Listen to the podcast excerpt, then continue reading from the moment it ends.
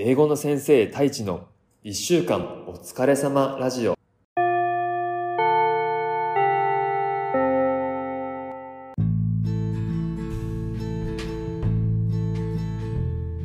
こんにちは、英語の先生太一です。今週もお疲れ様でした。やっと花金になりましたね。楽しい週末を過ごしましょうね。この番組は教育事業に取り組む一歩ラボ合同会社の提供でお送りします。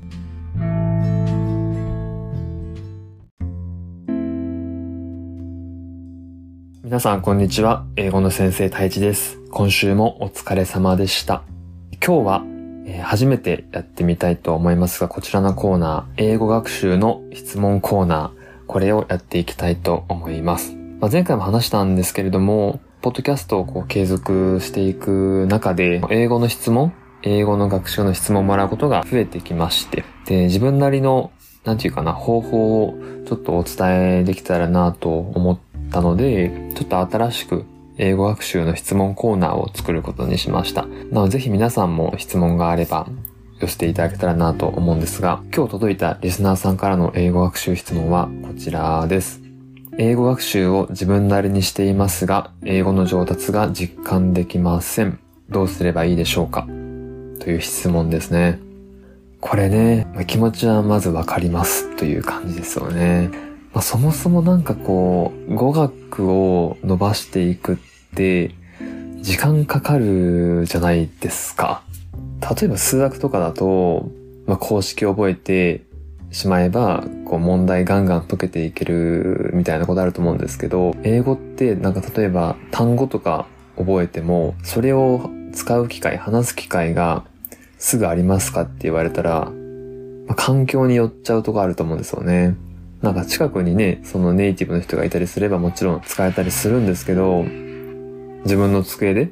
勉強してて、またはアプリとか使って勉強してて、知識がついたとしても、それを使う機会、アウトプットをする機会ってないこともあるじゃないですか。だからちょっとね、数学とかそういう他の科目、他のこととちょっと違うかなと思ったりするんですけど、僕なりの答えは、やっぱ何かしらアウトプットをして自分の成長を感じることが大事かなと思うんですよね。最初にちょっと難しいとか言っておきながら、アウトプットしろっていうのは、じゃあ方法どうすればいいんですかって話になっちゃうんですけど、今こんだけその日本で外国人の方がいるので、探せば英語を使う場所ってあると思うんですよ。リアルでね、話すっていう意味であると思うんですよね。で、あとオンライン英会話も結構サービス増えてますよね。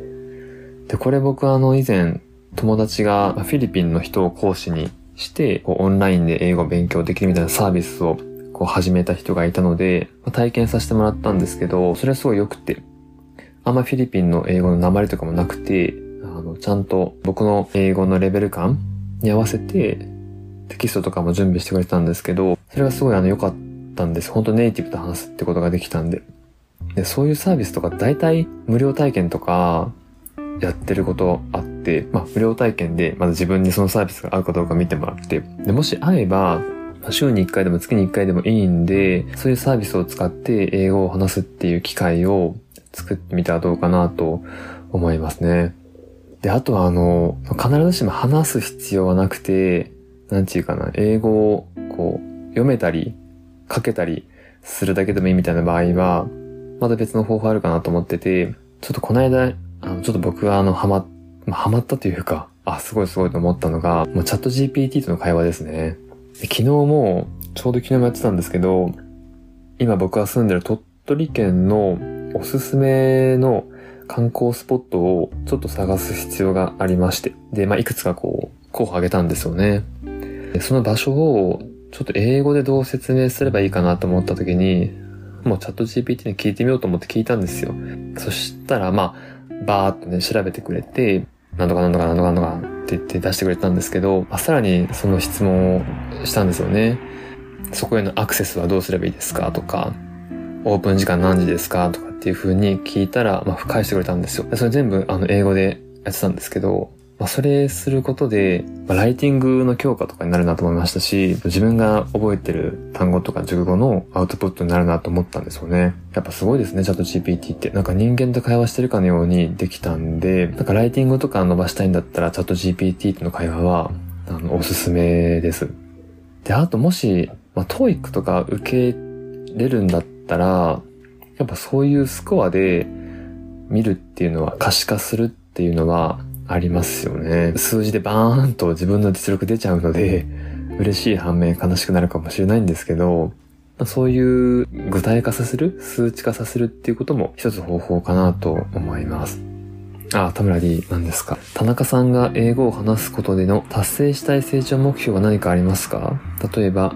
外国人と流暢に話す、海外の仕事を獲得するなど。ありがとうございます。そうですよね。ここに書いてもらったみたいに、やっぱコミュニケーション、外国人の方と流暢に話すってことはもちろんしたいなと思っ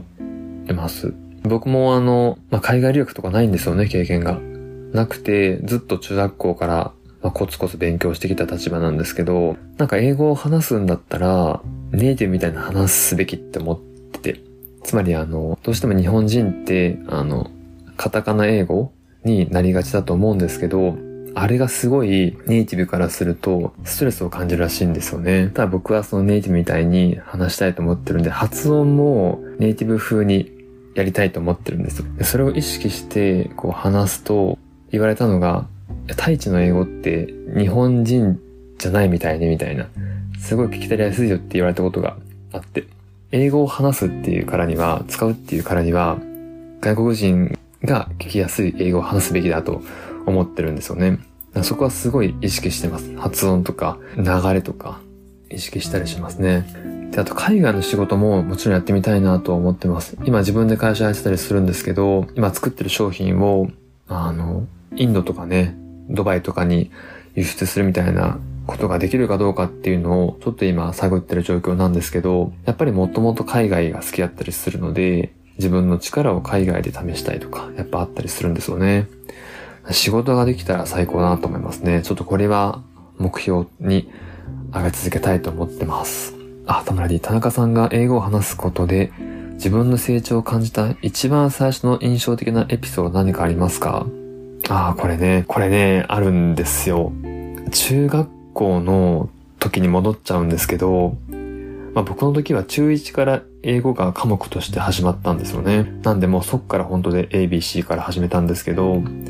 当時英語を教えてくれた先生がすごいいい先生で、僕にもすごい合う先生だったんですけど、自主的にその英語で日記を書いてきたら、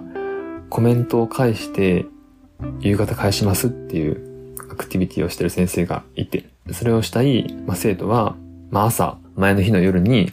日記を英語で書いて、でそれを朝専用のボックスがあったんですけど、そこに入れておけば放課後までに先生はコメントをつけて返してくれますみたいな活動だったんですよね。でそれを僕もやってましたと。でもう当時から英語やっぱ好きだったんで、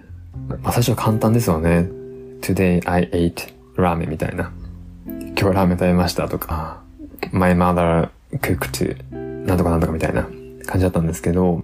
この表現、これ言いたいことは多分英語でこう書くんだろうなって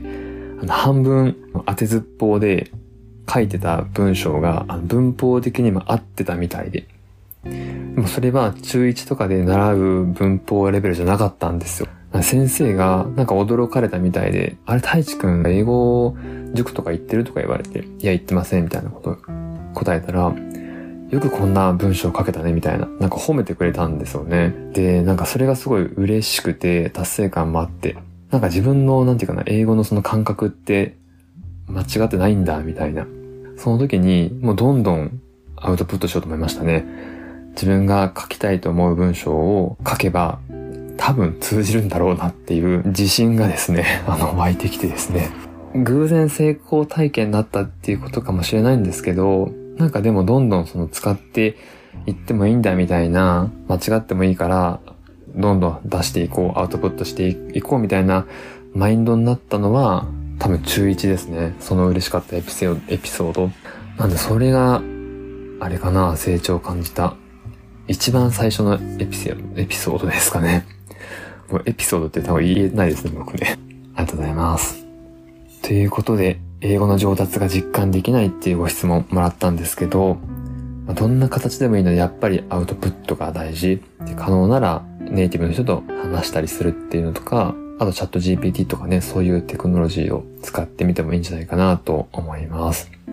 もしよかったらDM いただけたら DM で返しますんで、ぜひチャットしましょう。それでは。